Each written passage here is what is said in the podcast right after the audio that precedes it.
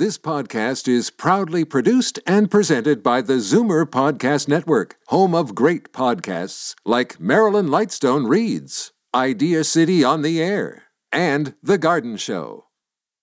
You're listening to an exclusive podcast of Fight Back on Zoomer Radio, heard weekdays from noon to one. Fight Back with Libby Znaimer on Zoomer Radio. And now to one of the most heated topics here on Fight Back bike lanes. The Bloor Street lanes were made permanent about a year ago, and now cycling advocates want to have them expanded. Cycle Toronto claims that those lanes are some of the busiest in North America. Right now, they run from Avenue Road to Shaw Street. The group estimates that cyclists made close to 1 million trips along those lanes between February 2018 and February 2019. And because of that, they are calling on the state, city to extend the lanes from the Royal Ontario Museum to High Park. Uh, right now, I'm in studio with bicycle advocate Albert Koehl, who is an environmental lawyer and the founder of Bells on Bloor. And on the line, we've got Councillor Stephen Holyday. Welcome to you both. Thanks for joining us. Thanks, Libby. Thank you. Okay, so uh, first of all, the numbers. A lot of people dispute these numbers and they say, well, whenever I'm near these cycle lanes in bad weather, which we have a lot of the time here, you don't see too many cyclists. Yeah, well, I think if we uh, you know look out the road here or through your window, there's not a car there right now. Uh, so so often I think we we make these uh, observations, but we've tried to do it a bit more scientifically. And uh, when we did a count uh, last year over a period of five days, we found there were actually up to six thousand on average, so six thousand cyclists per day. So we're talking forty thousand a week, and uh, it isn't um, sort of a you know, a fair weather activity anymore. Even this uh, winter, which was actually pretty mild, December and January, you know, we'd have over 1,500 cyclists a day. So we're still seeing that uh, in the wintertime that people are, you know, win- uh, cycling through the year. And if they have bike lanes, they feel a lot safer because it's not a question of trying to find a space with all the snow piled up on the curb. So over the last, you know, over the last month, I'm sure the numbers have been a bit down because you've got a lot of ice on the road. But uh, otherwise, we see that uh, cycling is now a, a year round uh, activity. Obviously, uh, when the weather's nicer, we're going to get more cyclists. Councillor Holyday, do these numbers uh, make the case for expanding the Bloor Street bike lanes? Well, I think it's more about politics than anything else. I think it always has been that way. Um, we've had this fight, you know, several times at council, and uh, I've got a very strong position on it. And uh, you know, I, I have to differ regardless of uh, how the math was extrapolated or the counts were used to pitch a case. Whenever I'm down there, what I see are bumper to bumper cars, and I see the odd bike go by. Um, I think I was last on that stretch of Bloor Street about two weeks ago when subway broke down, and I walked uh, walked for a little while to try to bypass the, the uh, subway snarl, and I think I saw two cyclists in that span, and that was rush hour. Well, that was again uh, what Albert was saying. That was two weeks ago when we still had a lot of ice on the road. Yeah, but I, I think with these things is we have to recognize that the big thing with the Bloor Street bike lanes was that it was the conversion of live travel lanes into dedicated cycling infrastructure. So it reduced the road capacity for cars for both uh, the throughput and for parking. And so that was, you know, the big public policy question. But that condition exists 365 days a year, 24 hours a day. And uh, you know, I appreciate there there are peak periods where there's a lot of people using the roads, cars, cyclists, and pedestrians. But that condition remains. And my biggest uh, concern with this was Bloor Street is a really important route in and out of the city if you uh, live on the outskirts, like myself or my constituents.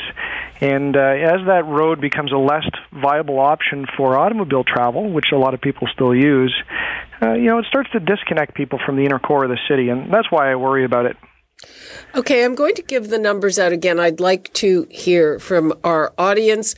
How would you like more bike lanes on Bloor? The numbers to call 416 360 0740, toll free 1 866 740 4740. And Albert, how do you respond to what Stephen is saying? Well, there are a couple of obvious things there. I mean, the thing he hasn't, uh, Stephen hasn't mentioned is a subway. So, so we, we tend to react to what we see. So we see these bumper to bumper cars, and yet underneath those cars, there are a thousand people in each subway train. So we're moving a massive number of people in the subway train, but they don't get nearly enough as the same attention because we're not seeing them. Probably a mistake we made is putting the, the cars above ground, so we react to that. A second thing is that I mean our city is changing and it has changed. So in recent polls, we've seen that 59% of people in Toronto, this is in Toronto, uh, say that they're primary mode of, or they identify cycling, walking, and transit as their primary mode. Uh, so I think our city policy needs to change to reflect that, that more people are, are walking, cycling, and, uh, and uh, taking transit. We need to make it safe for them. Our city does have a Vision Zero road safety plan. Last year, sadly, um, five cyclists were killed. That's that number has not been exceeded since amalgamation in 1998. Uh, so this city has a Vision Zero road safety plan that includes uh, bike lanes, and yet uh, we're seeing these sorts of uh, numbers, not only deaths, but of course, uh, people that uh, have lost limbs, have been seriously injured, will carry lifelong injuries. we say as a city we care about that. We need to reflect that in what we do. Interesting. One of the objections that I heard is just why on Bloor Street, which is such an important artery, there are bike lanes on Harbord, which is just a few blocks south. Why not just continue those? Uh, Stephen, do you, uh, what do you make of that? Well, that had been one of the uh, criticisms at the time when the, the original segment of Bloor was looked at. You know, there, there were uh, established cycling routes, you know, hundreds of meters both to the north and the south. And so, you know, why yet another one? Um, but I don't know. I, I guess I never really got a good answer to that, other than you know, Bloor was a really desired route uh, for everybody, and so let's uh, you know close those lanes off and, and convert them over. Uh, and you know, I, I have no doubt that on on a nice sunny day, it, it is a popular route, but uh, I I tend to put a 365 day test to this, and uh, and you know I've reached my conclusions based on that, and and based on the observations that I've had the opportunity to make is that there's still a lot of cars out there, and uh, the answer to the other side of the equation is is where do they go? Uh, and there is no answer to that other than stay home sometimes, and that's the disappointing part I find. Or take a bike, of course. I mean, that, that's an option for a lot of people that live along Bloor Street. And that's everyone. the option we give to them when we put, make it safe. So what we saw when we put in the Bloor bike lane, a surge in the number of cyclists. These are people that might have been in cars, might have been on transit, might have been on foot, and now all of a sudden it's safe for them. So we've known for 40 years that cyclists are going to be on arterial roads because they're going to the same place as motorists. So some people still have this idea that cyclists are just out for a ride. No, they're going to work, they're going to school, they're going to shopping. And the reason, and we've known this, as I say, for at least 40 years in city reports, cyclists prefer arterial roads because they're direct, because they have attractive destinations, and because they're convenient. So cyclists, whether or not there's a bike lane on there, which makes it safe, they're going to be on those arterial routes. Uh, Councillor Holyday, what is your take on the lay of the land in City Council? Do you think this is likely to happen? When might it be likely to get passed? Oh, I, I'm uh, fairly certain the politics are uh, supportive of this type of change. I mean, we, it's not like it's the first step. Uh, this is a step among many. Um, you know, we look at things like the King Street pilot. We've talked about that before. Those are multiple steps, and I always go back to the uh, the little anecdote when we approved that particular project. Um, even though I didn't support it, council approved it, and some of the off microphone comments were fantastic. What a good start! Can't wait to do more.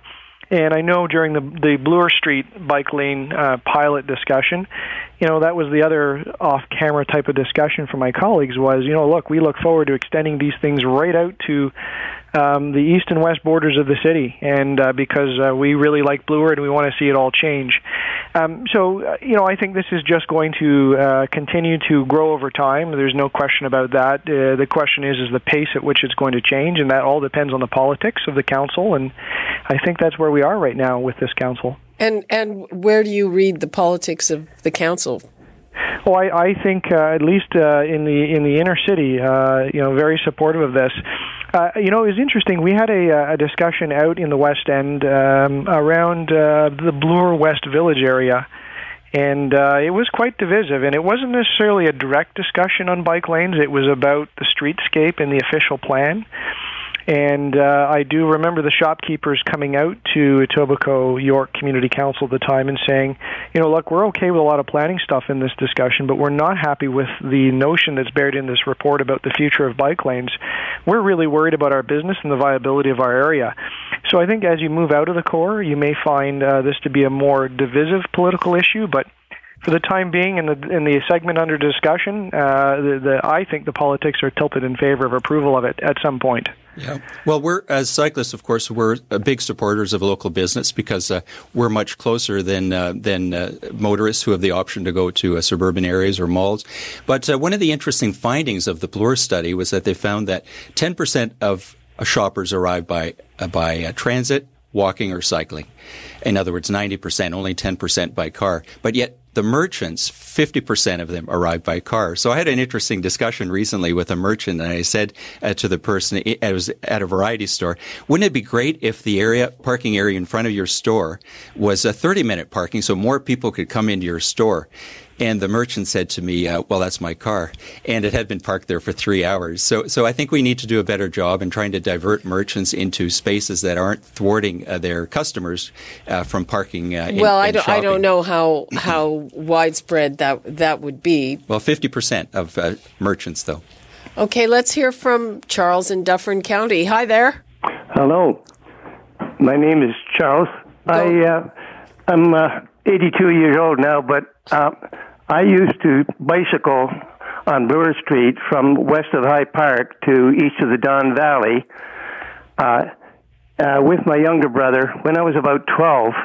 That was a while ago. It was a while ago. Uh, there were streetcars. We were driving and we were bicycling in rush hour, and nobody bothered us. I think the big problem is speeding.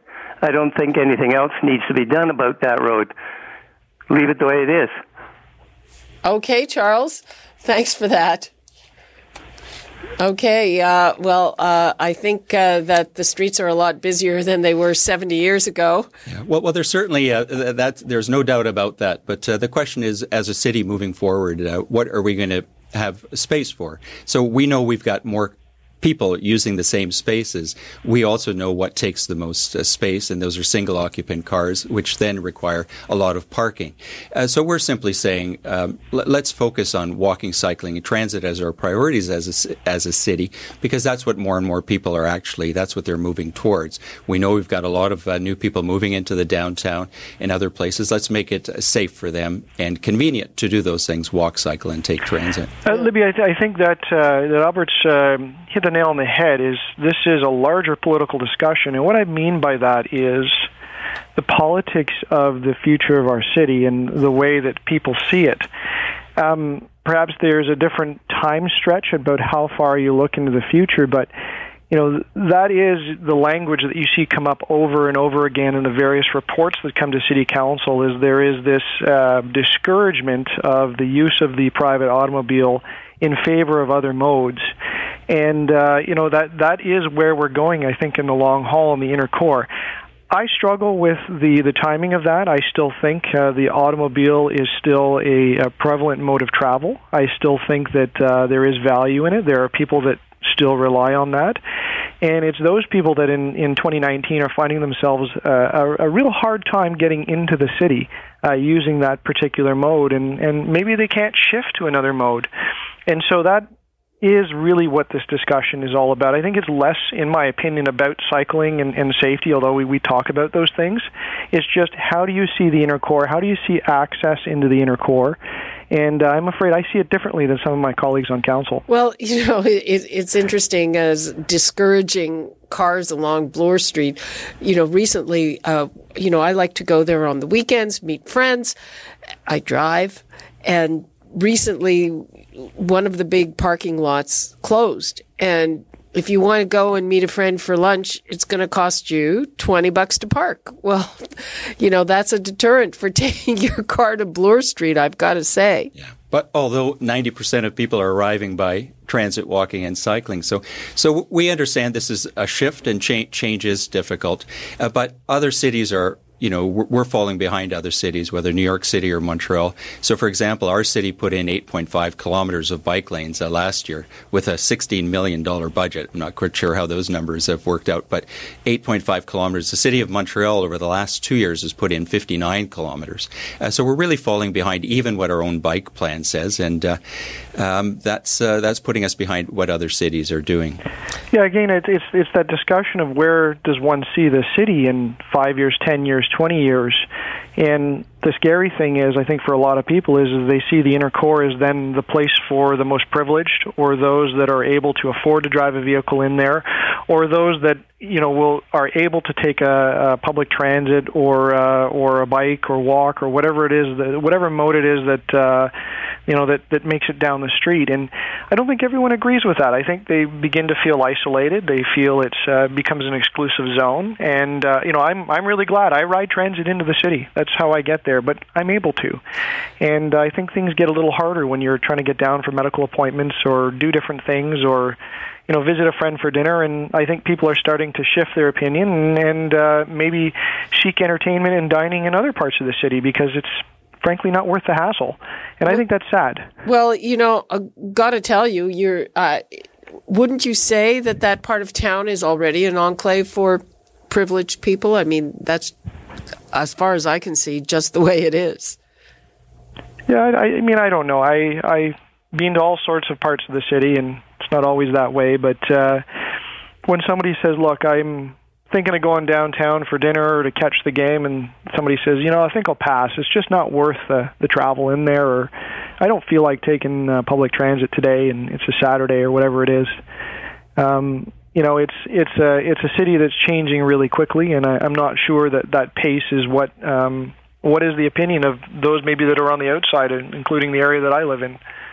Yeah, well, the interesting thing about cycling is that the most number, the greatest number of people who want to cycle are probably in cars or transit because they don't dare go out on the road. So, so we've show, seen this in polling where, you know, up to something like 70% of people say, yeah, if I had a safe route and, um, if I had a safe route and, a reasonable distance, like 20 minutes, you can get five, six uh, kilometers, then I would cycle. So most people who are want to cycle don't have the opportunity. So, so, and the second thing, sort of answer, I don't buy that that much. Yeah. To be honest, I think it might be the kind of thing that people say because they think in their mind they'd like to cycle. I think that people who want to cycle do, maybe not every day. I know that, you know, my husband does. I know other people who do. I think it might be like the way people talk about eating healthy and exercising and all that. but it doesn't stuff. explain the surge that we had on, on Bloor Street when we did have uh, the safe bike lane there. And I would say, you know, in terms of people that need to drive for the medical appointment that uh, Councillor is mentioning, well, the problem is that we have so many other people in cars that, that we'd like to get on transit out of the way of those people who really have a need to get there. Uh, that uh, and we don't have that system yet, so we're already uh, quite a ways behind other cities, and we're just going to follow um, fall further behind if we don't uh, make the changes that others are making. Okay, we have less than a minute left. Councillor Holyday, what would you like to leave us with? Uh, really, only that uh, you know these these public policy decisions are tough, and there's lots of layers to them. Um, they you know they begin with the the tactile, the counting of things, and and the condition and the shape of the road. But it's yeah, I think it's also a part of how you think about the larger vision of the city over the long term. But I guess what I would like to remind everybody is to constantly reality test things and to be critical of everything that you see and read, um, and relate it back to your own experience. You know, does does this make sense about what you're seeing? Is this a change that, that you like? And uh, to get involved with uh, local politics, to, to speak your mind. Uh, the worst thing is when you have a, a, a hearing about these type of things or a community council meeting or a public meeting and nobody says much. Okay. Uh, for or against. Okay. Uh, Albert, 10 seconds or so. We'd love to see the bike lanes go to High Park as soon as possible for the safety of, of the many people who want to cycle. Okay. Thank you both so much. I'm sure this is a conversation that we will be having again soon. Councillor Stephen Holyday and Albert Koehl, we appreciate your time. Yeah, thank you. Thank you. You're listening to an exclusive podcast of Fight Back on Zoomer Radio. Heard weekdays from noon to one. You're listening to an exclusive podcast of Fight Back on Zoomer Radio, heard weekdays from noon to one. You're listening to an exclusive podcast of Fight Back on Zoomer Radio, heard weekdays from noon to one. This podcast is proudly produced and presented by the Zoomer Podcast Network, home of great podcasts like Marilyn Lightstone Reads, Idea City on the Air, and The Garden Show.